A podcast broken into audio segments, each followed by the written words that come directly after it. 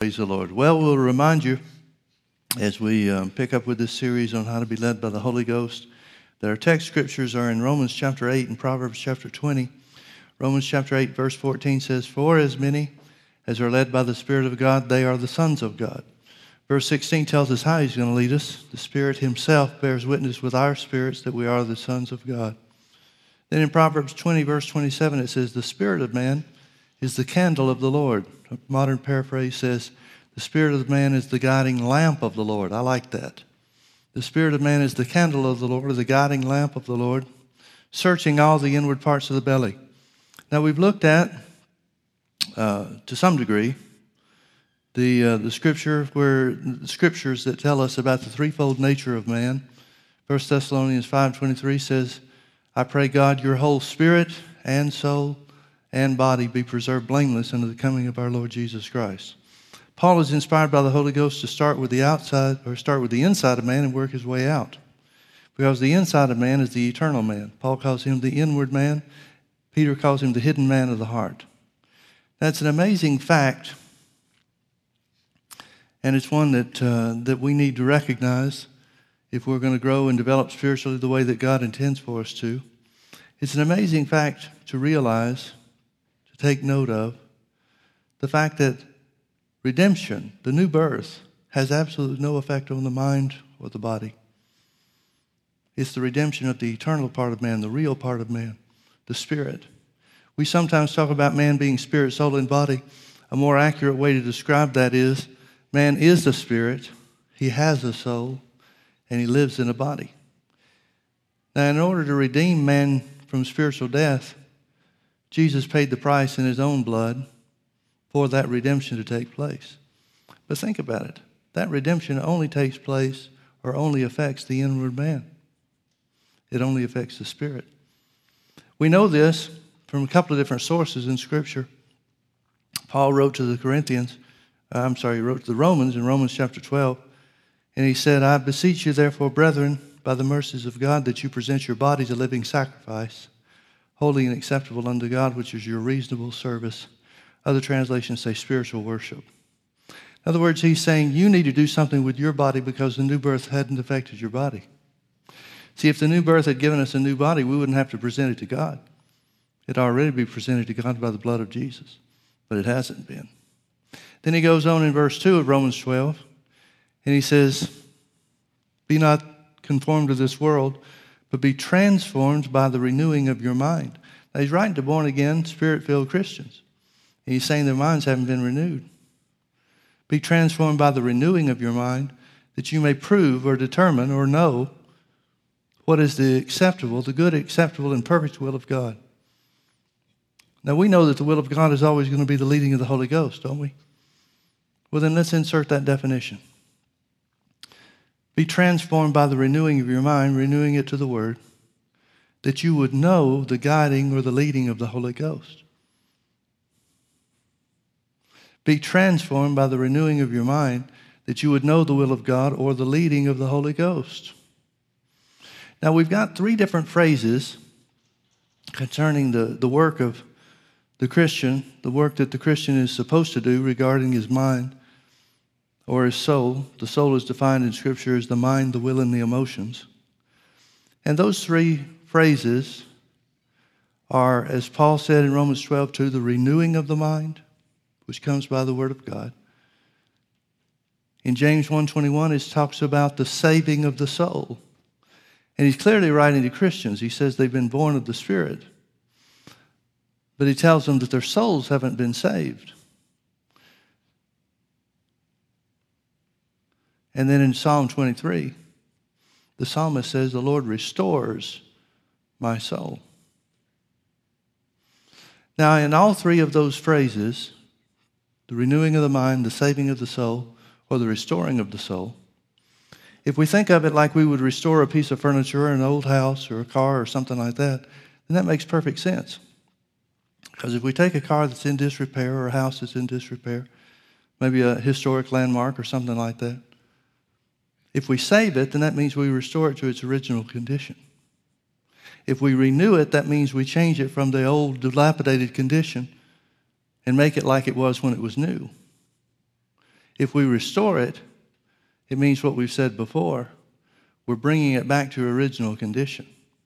Now, Psalm 23 is very interesting to me because David is saying by the Holy Ghost that a work of the Lord being our shepherd, meaning the day that we live in now, the day of salvation, the day when we've been born again by the Spirit of God, made new creatures in Christ, our spirits have been made new in Christ.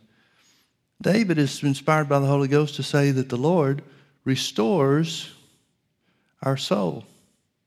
That means there's the potential for your soul, your mind, your will, and your emotions to be brought back to original condition.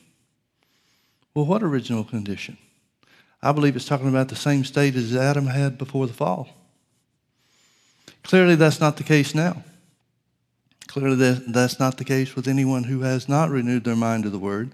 We know that the, the born again experience, making Jesus the Lord of your life, changes your spirit, but it has no effect at all on your mind. It has no effect on your soul. Now, Paul gives us, in my opinion, one of the greatest examples of somebody who renewed his mind to the truth of the Word as an example to us. You know how that Paul persecuted the church. He put people in prison, he put people to death. When he meets Jesus, you talk about it, the ultimate in renewing the mind. He knows nothing about Jesus. He just knows when the light shines around about him, him and his company on the way to Damascus, that there's a power at work that he's not familiar with. He hears the voice speaking to him Saul, Saul, why persecutest thou me? Saul has to ask who he is. Who art thou, Lord? He knows he's the power of God in some respect, but he doesn't know who's talking to him. Jesus identifies himself. He said, I'm Jesus whom thou persecutest. Then Saul says, What would you have me to do, Lord? And God gives him direction. The Lord spoke to him and said, Go into the city, and it'll be told you there what to do.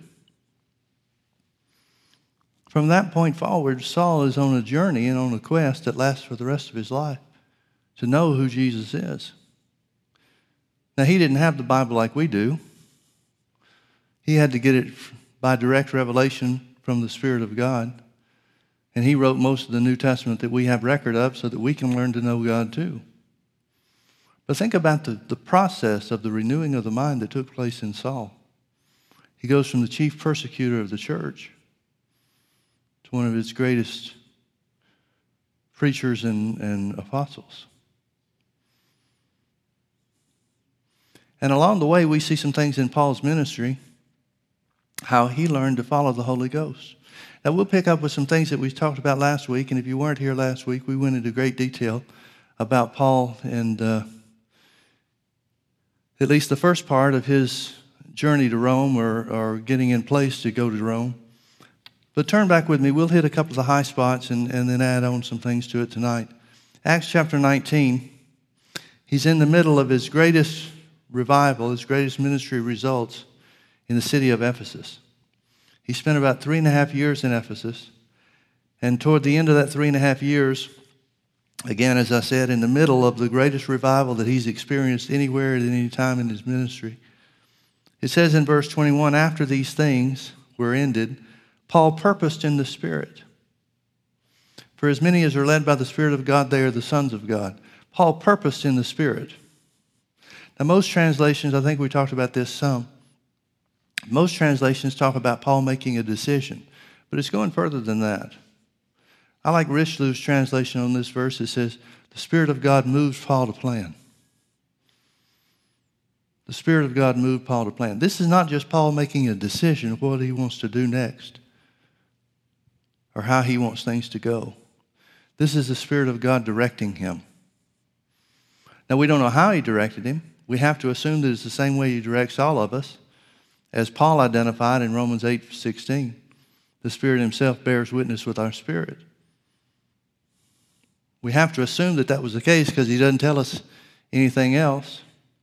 Luke, who spent a lot of time with Paul and is part of Paul's company, and was part of the group that tried to talk him out of going to Jerusalem and therefore going to Rome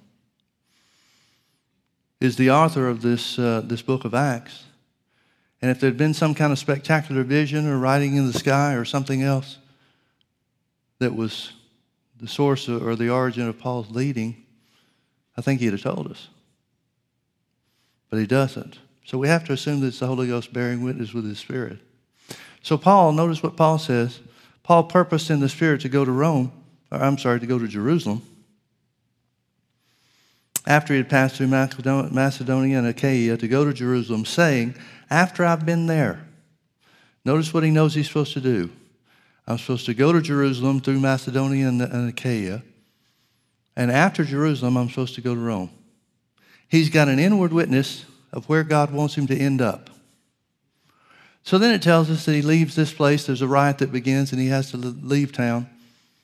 His ministry is abruptly ended, but he had direction from God to do to go a different direction anyway.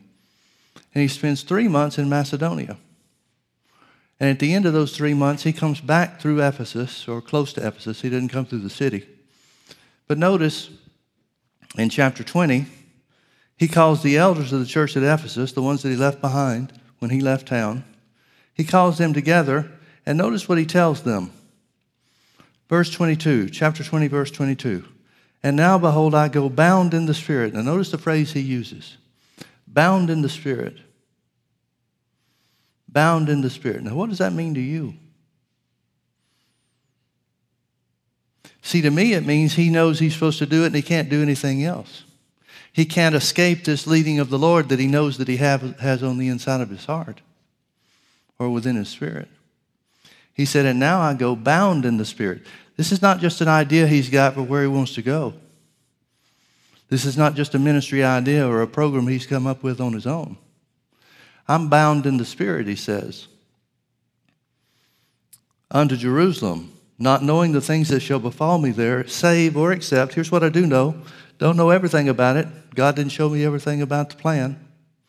But here's what I do know save that the Holy Ghost witnesses in every city. In every city. Well, he must be talking about in every city that he's been in in the last three months. From the time he purposed in the Spirit to go to Jerusalem. So all the cities of Macedonia and Achaia must be these cities he's talking about. Except the only thing I know is that the Holy Ghost witnesses in every city, saying that bonds and afflictions await me. Now, how does the Holy Ghost say that? That's what he said. He said the Holy Ghost is telling him in every city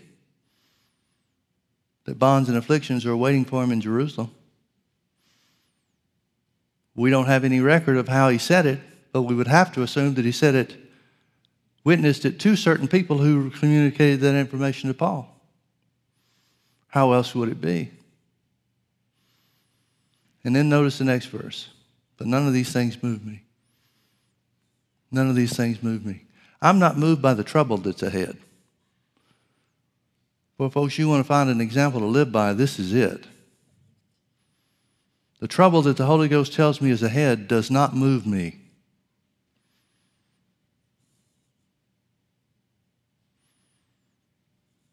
Okay, that's it. You can go home. That'd be enough to go home with. But none of these things move me.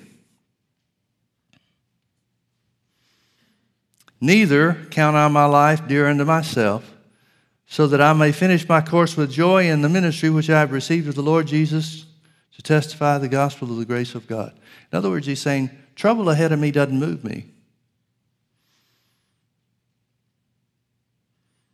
The thought or the possibility of losing my life, that doesn't move me either.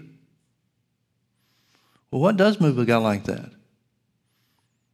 Finishing God's plan for his ministry. Finishing God's plan for his ministry. What a guy that God picked to be one of the founding apostles or foundations of the church. Okay, let's uh, skip over to chapter 21.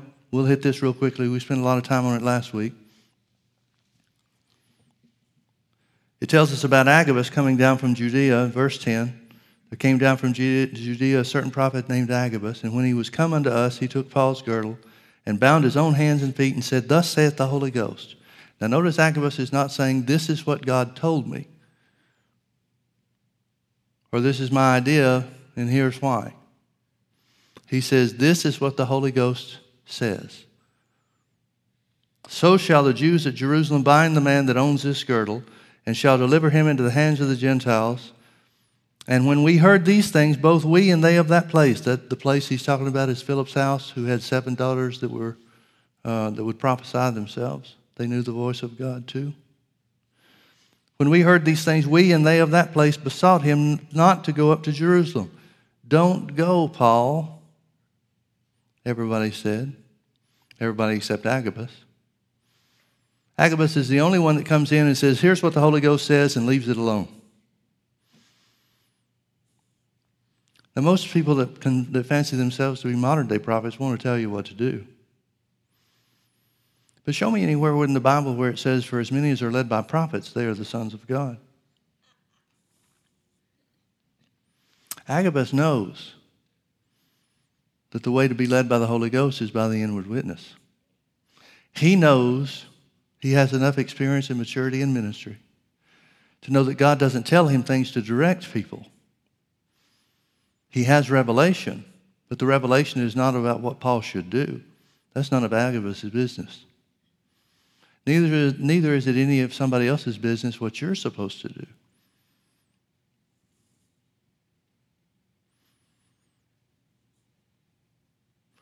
Pastor Mike, if we're not supposed to listen to prophets to get direction, what are we supposed to do? Develop a sensitive ear to the voice of the Holy Ghost within us, within our own spirits so that we know the voice of God for ourselves. Otherwise, what are you going to do when there's no prophet around?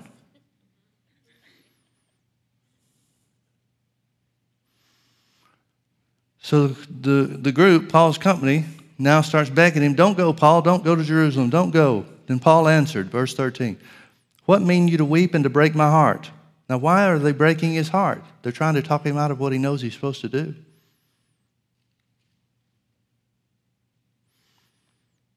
For I am ready not to be bound only, but also to die at Jerusalem for the name of the Lord Jesus. Now, let me ask you a question. Does he think he's going to die at Jerusalem? Well, remember over in Acts chapter 19, verse 21, it said the Spirit of the Lord moved Paul to plan to go to Jerusalem through Macedonia and through Achaia. And after he's been to Jerusalem, he must see Rome. He's got just as much an inward witness about getting to Rome as he has going to Jerusalem. So, what is this telling us? It's telling us how the rest of the group is interpreting what Agabus has said. They're interpreting the binding that's going to be taking place, Paul being put in chains or bondage or whatever, however they did things in those days, as being jeopardizing his life. Paul doesn't. He says, if that's what you think is going to happen to me, that's no big deal. I'm ready for that. But he also knows that the Spirit of God moved him to plan to go to, to Rome just as much as he did to go to Jerusalem. So notice the next verse. It says, So we, Paul, uh, Luke is speaking for himself and the rest of Paul's company. He said, And when he would not be persuaded, we ceased, saying, The will of the Lord be done. That very simply means Paul convinced them that it was the will of God for them to, for him to go, more than they were convinced that it was the will of God for him not to go. Now, who would know? Paul would. See, we see things that people are doing, and we see perhaps down the road and the consequences of what they're doing. We try to avoid and detour everything that's bad for the people that we care about. But each one of us is supposed to know the will of the Lord for himself. Amen. So, what happens? Paul starts heading out toward Jerusalem. He makes his way to Jerusalem, gets into the temple. The Jews stir up trouble against him, make false accusations against him. And so then he's taken in captivity by the chief officer of the temple. Paul makes his defense. It creates an uproar, and so much so that the, the Roman soldiers that are there on guard at the temple trying to keep the Jews in line and make sure there's no uprising and so forth. He's afraid that Paul's going to be pulled apart between the two groups, Sadducees and Pharisees. So he tells everybody to go home and keeps Paul overnight. Now, notice in chapter 22, uh,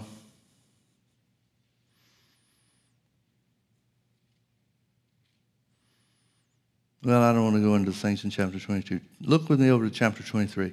After Paul is taken captive for his own safety by the Roman guard, notice what happens in the middle of the night. Verse 11, it says, In the night following, the Lord stood by him and said, Paul, what are you doing here?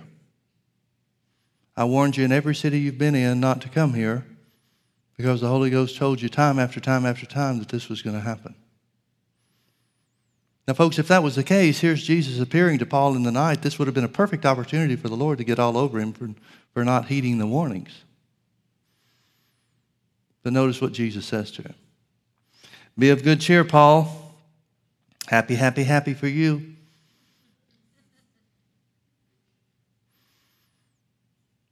Now, I want to, let me take a little side journey here. Notice God's uh, idea of your happiness has nothing to do with your surroundings. The time when God thinks you're supposed to be happy has nothing to do with whether or not you're comfortable. I'm sure Paul was not comfortable being held in jail. Even though he's not being held as a prisoner, jail is not a fun thing, even if you're visiting. So Jesus says, stood by him and says, Be of good cheer, Paul, for as thou hast testified of me in Jerusalem, that was earlier in that day, so thou must bear witness also at Rome. So must thou also bear witness at Rome. Now, there's a, a group of more than 40 Jews that take an oath and bind themselves together and say, I'm not gonna, We're not going to eat or drink again until Paul is dead. So they conspire with the chief priest on how to get Paul brought to them, and then they'll kill him on the way. But Paul's nephew finds out about the, the, the plan and tells the chief of the Roman guard, and he protects Paul. So he sends him to Caesarea, where the provincial governor is, named Felix.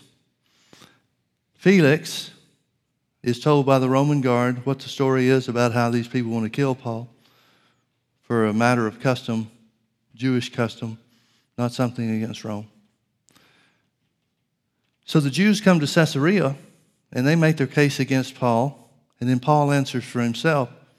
Felix doesn't know what to do.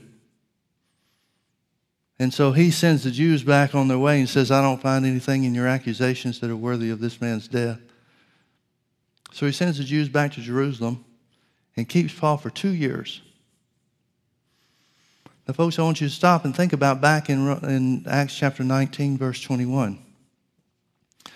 After these things, the Spirit of the Lord moved Paul to plan after he had been through Macedonia and Achaia to go to Jerusalem, and after that to see Rome. Why didn't the Holy Ghost tell him how long this was going to be?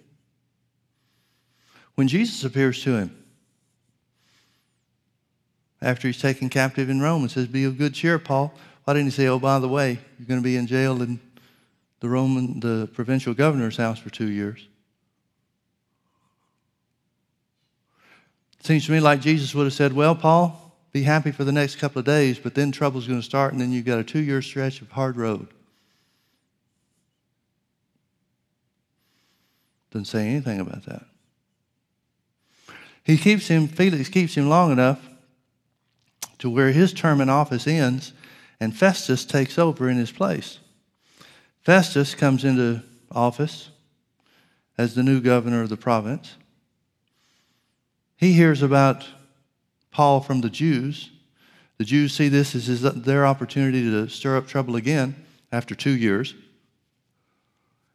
Festus doesn't know what to do with Paul, so he hears what Paul has to say.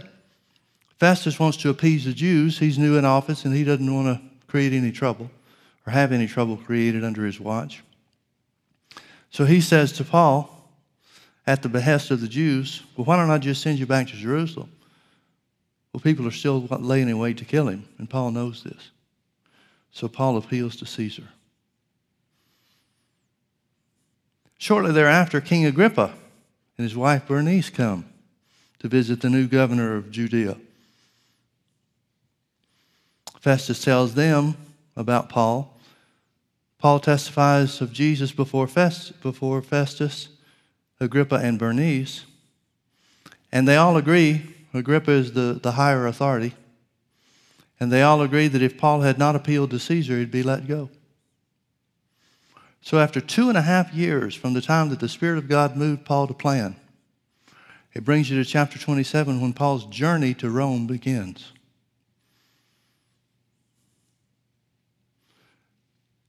How many of you would have thought that Acts 19:21 would have led to a 2-year span or a 2-year delay for what the Holy Ghost showed Paul that he was supposed to do?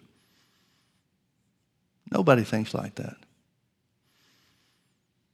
The stories we hear about are when the Lord speaks to us, and within 24 hours, the, the doors are open and things work out, and we step into God's plan for our lives.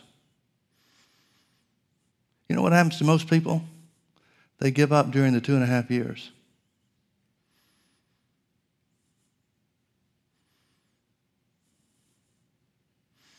I believe one of the reasons the Holy Ghost witnessed Paul in every city that bonds and afflictions were awaiting him in Jerusalem is because it forced Paul to make the decision. I don't think it. I don't think he, he made a different decision he would have otherwise. But it forced him to make the decision and face the facts that were ahead so that he determined beyond a shadow of a doubt that he was committed.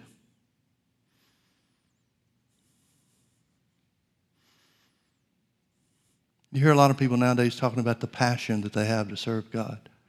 Well, I've got just such a passion, Pastor Mike, to serve God. Commitment trumps passion every day. Because passion means I'm excited about doing something for God. Well, what happens when that excitement wears off? Then what are you going to do? A lot of people get excited about this new life of walking by faith. They hear the stories of healings and miracles and things in their lives, circumstances that change. And they get excited to walk by faith. What happens when that excitement wears off? Because it will. Then what are you going to do? I'm not looking for people that are excited to follow God. I'm looking for people that are committed to follow God. Those are the ones that last. So, chapter 27, Paul starts on his journey to Rome. Notice it's by choice, not because he's forced to. It's by choice because he appealed to Caesar. It tells a little bit about the early part of the journey. Uh, but notice in verse 9 it says, Now when much time was spent, and when sailing was now dangerous because the fast was already past, the clock is still ticking. Now it's more than two and a half years. Paul admonished them and said unto them, Sirs, I perceive that this voyage will be with hurt and much damage, not only of the lading and ship, but also of our lives. Now, notice that phrase. He says, Sirs, I perceive. Notice what he did not say. He did not say, Now, the Holy Ghost told me that this ship is going to be torn up and you're going to lose all the, cargo and maybe people's lives. That's the thing I want to get across to you, folks. This thing started off in Acts 19, verse 21, as a spiritual perception. The Spirit moved Paul to plan. He perceived in his heart. He wasn't told by the Holy Ghost. It wasn't the Holy Ghost saying to Paul. It wasn't Jesus appearing in a vision or an angel delivering a message. He perceived that this was God's plan for his life, the next step of his ministry. Now he perceives that this voyage is going to be with much hurt, not only to the cargo, but also to people's lives. What's the Holy Ghost doing? He's warning him. Now, what can Paul do about this? Not a thing in the world. So, why warn him? Why would he perceive in his heart that this voyage to be with much trouble? To prepare him. To prepare him just like he's been preparing him uh, by witnessing in every city that bonds and afflictions were waiting for him in Jerusalem. God will prepare you. Most of the time, when we get a witness that there's trouble ahead, we try to avoid the trouble. And that may not be what God's witnessing to us at all. He may not be saying turn the other way. He may be saying get ready for what's ahead. There's a verse of scripture that I've been quoting for years in Psalm 91.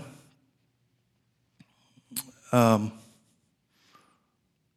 one of the parts of the verse is, I will deliver him and I will honor him. And I've been quoting that for a long, long time. And just here recently, within the last couple of weeks, I was quoting that in the morning. I said, Lord, you said that you would deliver me and you'd honor me. The Holy Ghost spoke up on the inside of me and he said, What does that mean? I'm thinking, Well, you said it, you should know. But I realized that the Holy Ghost is trying to get me to realize something. So I looked up that word deliver. I always thought deliver meant rescue or to bring about an escape or whatever, so I never paid any attention to it. That word deliver means equip you for the fight. Well, thank you very much. I liked it better when it was escape. And that's the way we always want it, isn't it? We want God to pluck us out of the middle of trouble.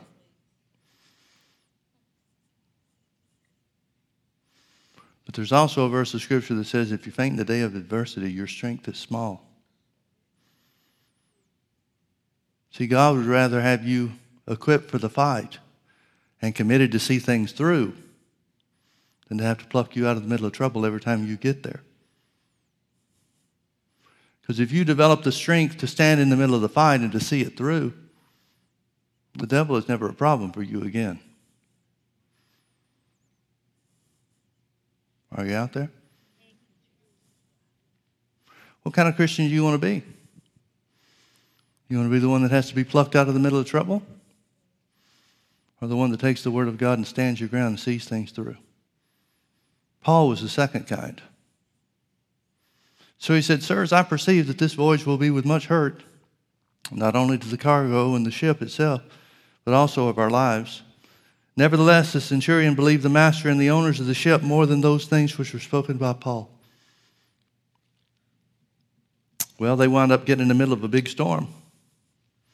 They wound up having to throw out everything that's not nailed down.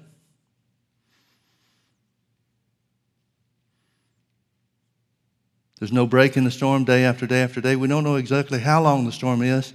It seems to me, if I read it correctly, that the storm was about three weeks around about three weeks. That's a long time to be in the middle of a storm in a ship being tossed to and fro. If I can say this delicately, if you're prone to seasickness, you've lost everything you had a long time ago.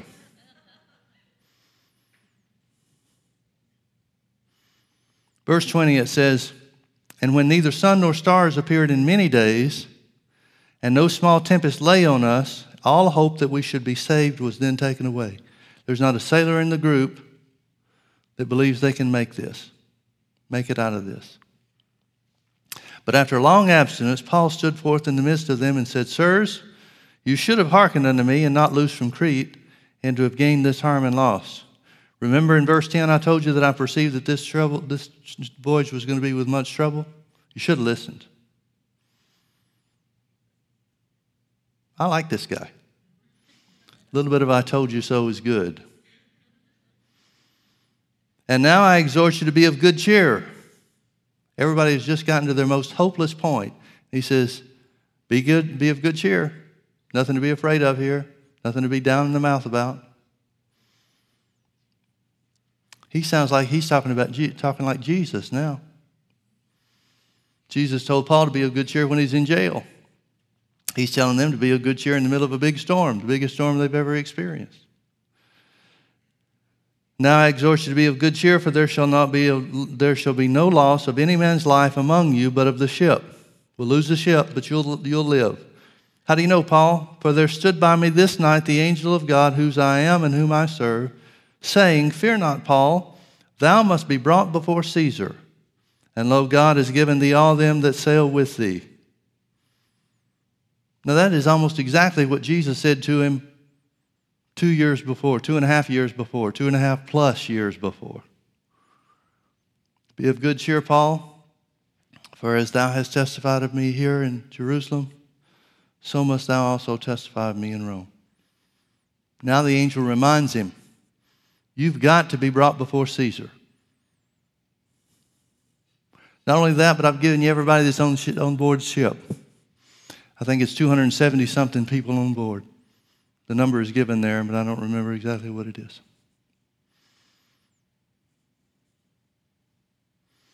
What does Paul know? Paul knows there's not a big enough storm to keep him from Rome. Remember where this all started? It started with an inward witness, a spiritual perception that he needs to go to Jerusalem, and after that, he must see Rome. There's something about this, and I don't want to make a hard and fast rule about it because I'm not sure there are hard and fast rules about spiritual things. But it seems that oftentimes, frequently, if you give yourself over to spiritual perception, the leading of the Holy Ghost by the inward witness, that's what I mean by that spiritual perception phrase. If you'll follow that spiritual perception, that inward witness, you'll get a greater confirmation down the road. God won't leave you in the lurch. He'll show you when you're on the right track. One of the things that the Holy Ghost was told to do, told to us that He would do for us, is that He'd guide us into all truth. Another translation says, and the word truth literally means all reality. It doesn't just mean the truth of the word, it means the reality of life. He'll guide you into all reality if you'll trust Him to do that. So, what does Paul say? He says, Well, the angel told me that I must be brought before Caesar and that he's given me your lives. In other words, you live because of me. This is one bold guy. Wherefore, sirs, I believe that it shall be even as it was told me. Now, the storm's not over. The storm continues for at least another week. And he tells them, I skipped over verse 26, he said, Howbeit we must be cast upon a certain island. We're going to be shipwrecked, but you won't, you won't die, you'll live through it. But when the 14th night was come, now we don't know if that means 14 days since that point in time or the 14th day of the storm. There's different ways that you can interpret it, but it's long enough, however long it is. It says that they come upon trouble and the ship begins to break up, or they're afraid the ship's going to break up. Notice in verse 30, and as the shipmen were about to flee out of the ship, when they had been let down, the, when they had let down the boat into the sea under color or disguise, as though they would have cast anchors out of the foreship, Paul said to the centurion and to the soldiers, Except these abide in the ship, you cannot be saved. Notice what Paul knows. Paul knows he's going to make it no matter what. He must be brought before Caesar. But he says, if these guys leave the ship, you'll die. So they cut loose the little boat that they were letting down, trying to get away in. And they all stayed together. Ship broke up. Everybody's life was spared, and they were cast on the island of Melita. Paul eventually made his way to Rome. We don't know how long it was that they were on the island of Melita, or that it took them to sail from there the rest of the way, but we have to assume that it's several months. So it seems to me that a conservative estimate would be at least three years, maybe more, from the time that Acts 19:21 says the Holy Ghost witnessed to Paul to go to Jerusalem, and after that to go see Rome.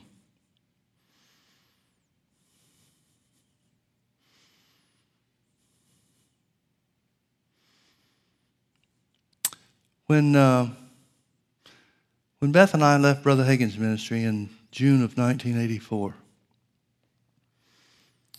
I had a witness that it was time to go. I won't get into the circumstances behind it, but I had a witness that it was time to go, and I had a witness that God had called me to the ministry, but I didn't know what to do. I didn't know what He'd called me to do. All I had was a witness that I was called to the ministry. And so by a process of elimination, I took Ephesians 4.11, the fivefold ministry list, and I said, well, it's obvious that I'm not an apostle. It's obvious I'm not a prophet. It's obvious I'm not an evangelist. And pastoring doesn't seem right. So the only thing I know that I could possibly be was a teacher. So we struck out. We went on the road. I was not aware at that time of any supernatural ability to teach. My idea was that I'd just help people with the same truth that had blessed me, changed my life. Maybe it'd change theirs too. So we wound up going to some churches around the country, and Brother Hagin helped us a bit. He put us in the Word of Faith magazine. and That got us a couple of meetings. Some people that we knew through working for the ministry that were pastoring or had con- contacts in different churches, that got us some meetings too. And, uh, and for the next eight or nine months, I guess, we went to some churches overseas and we went to some churches in America. Just doing what we could to teach the word and help people. Uh, about, I don't know, maybe March of 1985, something began to change. We couldn't put a finger on it, but we knew something was going to change. Now, what was interesting, we didn't realize this at the time so much. A lot of things are easier to see looking back than they are when they're going on. But the churches that God opened doors for us to be in, everything was a small church, real small church. There was one larger church, well, it, was larger to us. It would be considered a medium sized church, smaller than ours now. But that was the biggest church that we preached in in any of the time that we were on the road. And many of the churches that we went to, we were either the first guest ministers that the church had in because they were so young or so, or so small, or both. And in some cases, we were the first guest minister that they had back in after having had a bad experience with a traveling minister. So we realized looking back at it that we were pioneering everywhere we went in some way. But we were doing the only thing we knew to do, and so I was just as happy as could be. I was in what I believed was the will of God for my life. So I was satisfied. But then March of 85, round about there, things began to change. I wasn't happy with it anymore. And I knew that meant that it was something was coming and a change was coming. Here's something you need to learn, and I'm so glad I learned it from being around Brother Hagin. People get frustrated and they don't realize that frustration means change. But because they get frustrated, they try to make the change. Many times, frustration is just a signal that the Holy Ghost is showing you, letting you know that there is a change coming. Well, the tough part is having to live through the frustration until He makes the change. That's where a lot of people give up. That's where a lot of people run because they're frustrated and they say, I can't take this anymore. So they make a change on their own they get out of the will of God. But we knew to hold steady. The rule of thumb is if you don't know what to do next, stick with the last thing God told you to do. If He hadn't told you to through with the last thing, you're not ready for the next thing.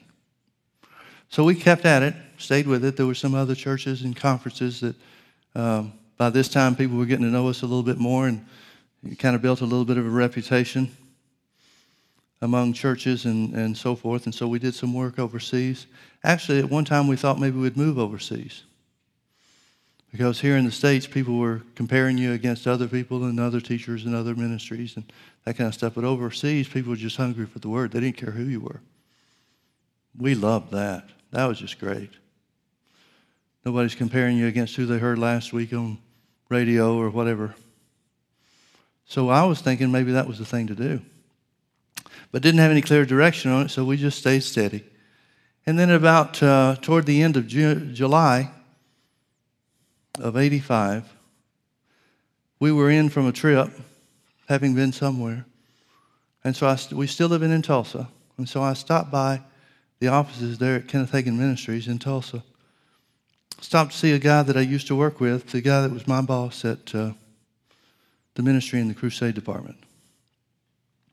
I was scheduled to be at a church out here. I had preached there once before, about, oh, I don't know, eight months before, 10 months before maybe. And I was scheduled to be back out in another church in this area. Uh, the same church, but back out in this area, I mean. And he asked me if I'd heard about the church. And I said, No, I'm scheduled to be back in there in about six weeks. He says, Oh, man. He said, What a mess. He said, The pastor's run off with the secretary, and the church is blown in 32 different directions. He said, There's a group of people trying to hold things together. He knew this because one of the members of the, uh, the church trying to keep things together was one of the board members at Brother Hagin's ministry. So he'd had some contact with him. But he said, Oh, it's such a mess. Everybody's fighting with each other and trying to decide what to do and all this kind of stuff. Well, he and I had a running joke. I had told him one time, just kind of out of the blue, that I believed God had God's plan for his life was to pastor a church that had a that was a troubled church and had impossible difficulties and that kind of stuff, or to pastor in a desolated area with nobody and no nothing to do. We'd come through little towns, you know, and on the way on the on the traveling on the road and Needles, California is a good example. We'd travel through Needles, and I'd look at him and I'd say, Roy, I believe God wants you to pastor here. so it's kind of a running joke that we had with each other. Well, he picked up on the joke, and he saw that I was, when I understood the, the difficulty of the situation, he said, Mike, I believe God wants you to pastor that church. When I, four months before maybe, earlier in that year at least, I'd had a witness, some kind of inward sense. There wasn't, it wasn't words, it wasn't a, a knowing, it was just kind of a, it seems like experience that there was a change coming. But as soon as he said that, I had a witness from the Lord that was so strong that it was like a buzzer going off. I knew that was exactly what the change was.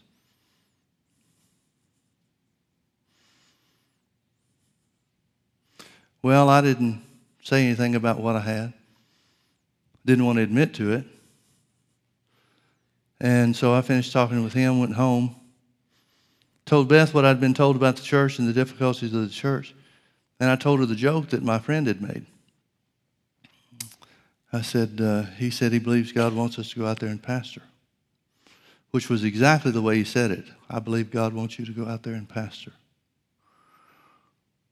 Well, she didn't say anything, but we compared notes a couple of days later and found out that she got the same thing in her heart when I said it to her as I had had in my heart when he said it to me. Now, folks, I don't find any scriptural evidence that God leads you through jokes.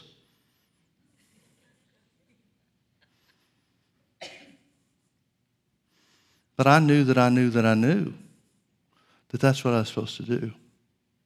Now, we're talking about spiritual perceptions. Once you know, once you've got an inward witness, what do you do then?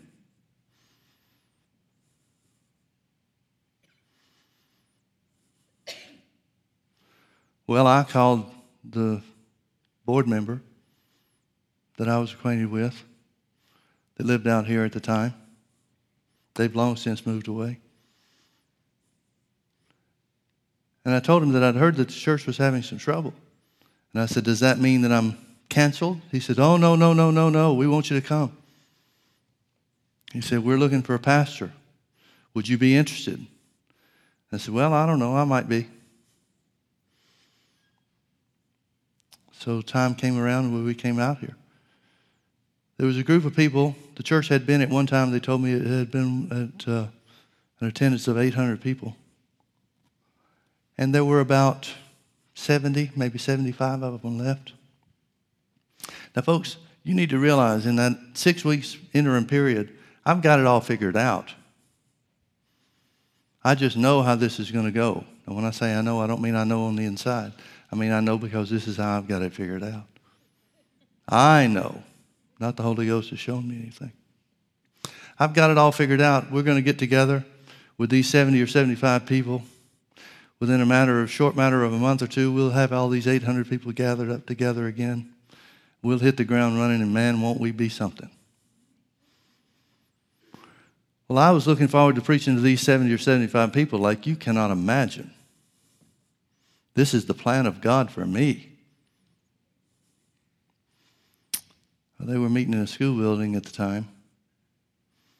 And that's the hardest place I've ever ministered in my life. I'd heard Brother Hagin tell stories about preaching faith in an atmosphere of unbelief, in churches that had an atmosphere of unbelief that was so bad that it was like throwing a rubber ball against the back wall, come back, hit you in the face. I know what he means now. It was awful. It was terrible. There was no anointing on anything. There was no presence of God on anything. There was nothing. It was just terrible. But I just passed it off. After the service was over, I thought, well, I gave them the word, gave them the truth at least. And I passed it off and I just said, these people are just hurt. They just need somebody to pastor them and fix things, and it'll be all right. Well, then they took us to lunch. The fellow that I knew, the board member, was part of the group. And it was a big group. There must have been 20 people that went to lunch. Had a big, long uh, table set up. They put me at, toward the end and put me between the board member that I knew and another guy that I didn't know. I don't remember where we went to eat, and I certainly don't remember what I had to eat or what I ordered because I didn't get to eat anything. They kept me talking the whole time. The guy that I didn't know just peppering me with questions. And it became pretty obvious that he wanted to know if they selected me or picked me to be their pastor, how I would be inclined to run things. It became pretty obvious that he wanted the board to run everything. The board means him. And so he was asking questions about, well, now, what would you do about church finances? I said, well, we'd pay our bills, we'd take care of what we needed to take care of, we'd save what we didn't use for whatever plans God had for us in the future. He says, yeah, but who would handle the money? I said, well, I would, of course. He said, well, how would you use the board? I said, related to the money? He said, yeah. I said, well, I'd make reports to him about what we're doing, but that's it. He said, you wouldn't have the board handle the money? I said, of course not. God doesn't call boards. He calls pastors. I said, the person that controls the money controls the church. I said, I would never pastor somewhere that the place wanted to try to control me. I said, I don't think that could happen anyway, but I wouldn't sign up for it. Well, that put pretty much an end to his serious questions. After that, it was just howdy doody. When are you leaving town? Where are you going from here? Well, folks, I've still got this figured out. They're going to call me to be their pastor. Now, the point I'm trying to make to you is you can put your own interpretation of what the Holy Ghost is showing you and miss the thing completely. I had a leading from the Holy Ghost, but I didn't stop and find out, now, wait a minute, what exactly does that mean, Lord? If I'd asked him, he'd have told me. So, about a month goes by. We haven't heard anything. I was surprised. I thought they'd call me the next week, but they didn't. After about a month, it dawned on me that they did not want me. So I called back to my friend and said, Hey, how things going? What have you guys decided to do? He said, Well, Mike, he said, I've been kind of putting off calling you. I thought, Well, I know that. Now, I should back up a little bit and tell you that before this conversation took place, about two weeks before, as a matter of fact, I had something that kept going over, over and over on the inside of me. What if they call somebody else? What if they want somebody else to be the pastor? Well, when the first time that thought came to me, I say thought, it was something that came up from my heart, but I didn't recognize it at the time. When the first time that came to me, I was afraid of it. Because I thought, no, no, no, no, no. That's contrary to the plan of God for my life. That can't be. Get behind me, Satan when it was the Holy Ghost trying to talk to me all the time. So he left me alone for a little while and came back with the thought again. Finally, after five or six times, I addressed the thought rather than just trying to resist it. I addressed the thought. And I considered it and I thought, well, they could do that, couldn't they? Whether it's in or out of the will of God, either one, they could do that. What would I do? And I realized when I asked the question, and folks, I can't emphasize this enough God won't tell you what you don't ask Him. The Holy Ghost is a gentleman. You ask Him and He'll show you. If you don't ask Him, He assumes you don't want to know. So I asked the question Lord, what would I do then? What should I do under those circumstances? As soon as I asked that question, I knew exactly what I was supposed to do. I remembered that the words that came out of my friend's mouth was, I believe God wants you to go there and pastor. I interpreted that to mean pastor that church. That's not, what the, that's not the witness that I originally got. The witness that I got, the buzzer that went off on the inside of me, was to go there and pastor. So Beth and I talked about it. I asked her, I said, What would we do if they called another pastor? She said, Well, I don't know. What would we do? And I told her what I had, and she said, Well, yeah, that seems right to me too. So when I talked to my friend, he said, I've been delaying talking to you. The board has picked another pastor. No surprise whatsoever. I knew it already on the inside. I wouldn't admit that I knew it until I faced the, the issue. But I just said, well, okay. Asked a couple of questions about who it was. I knew from what he told me that the, the, the direction the pastor was going would not take the church in any way in competition with anything that we would do. Two entirely different churches. Somebody that would want to be a part of that church wouldn't want to be a part of mine, and vice versa. So we started making plans to come out here. Long story short, we wound up moving out at the, end, the middle of December of 85 and started the church in January of 86. First six months was tough sledding. I mean, there was nobody coming and no money coming in. Beth was working at a department store at the, at the Laguna Hills Mall. It's all since gone. I tried to get a job. The only job I could find was delivering beer and wine.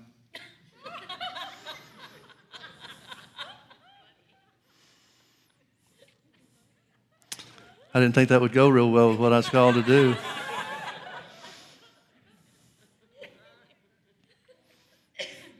But God took care of us. At the end of six months, we had an average of uh, people coming in, maybe 10 people on a Sunday morning. Most Sunday nights and most midweek services, our services were on Thursday nights at that time. It's the only night of the week we could get to school. Most of those services was me, Beth singing to me, me preaching to her.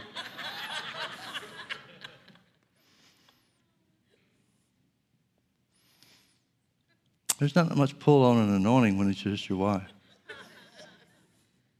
But by the end of that first year, we had over 100 people in, in average attendance. And everything that we've done, everything that we ever will do, came as a result of that first inward witness. The spiritual perception first that something was going to change. And during that time that I knew that there was a change coming, people would start offering us churches. You need to realize when you sense a change coming, every open door is not God. There were some good churches that we were in, put in contact with. Good churches. One of them was in Chicago and had 1,200 people. I'm not sure I'd want to be in Chicago right now, but it just wasn't a place for us.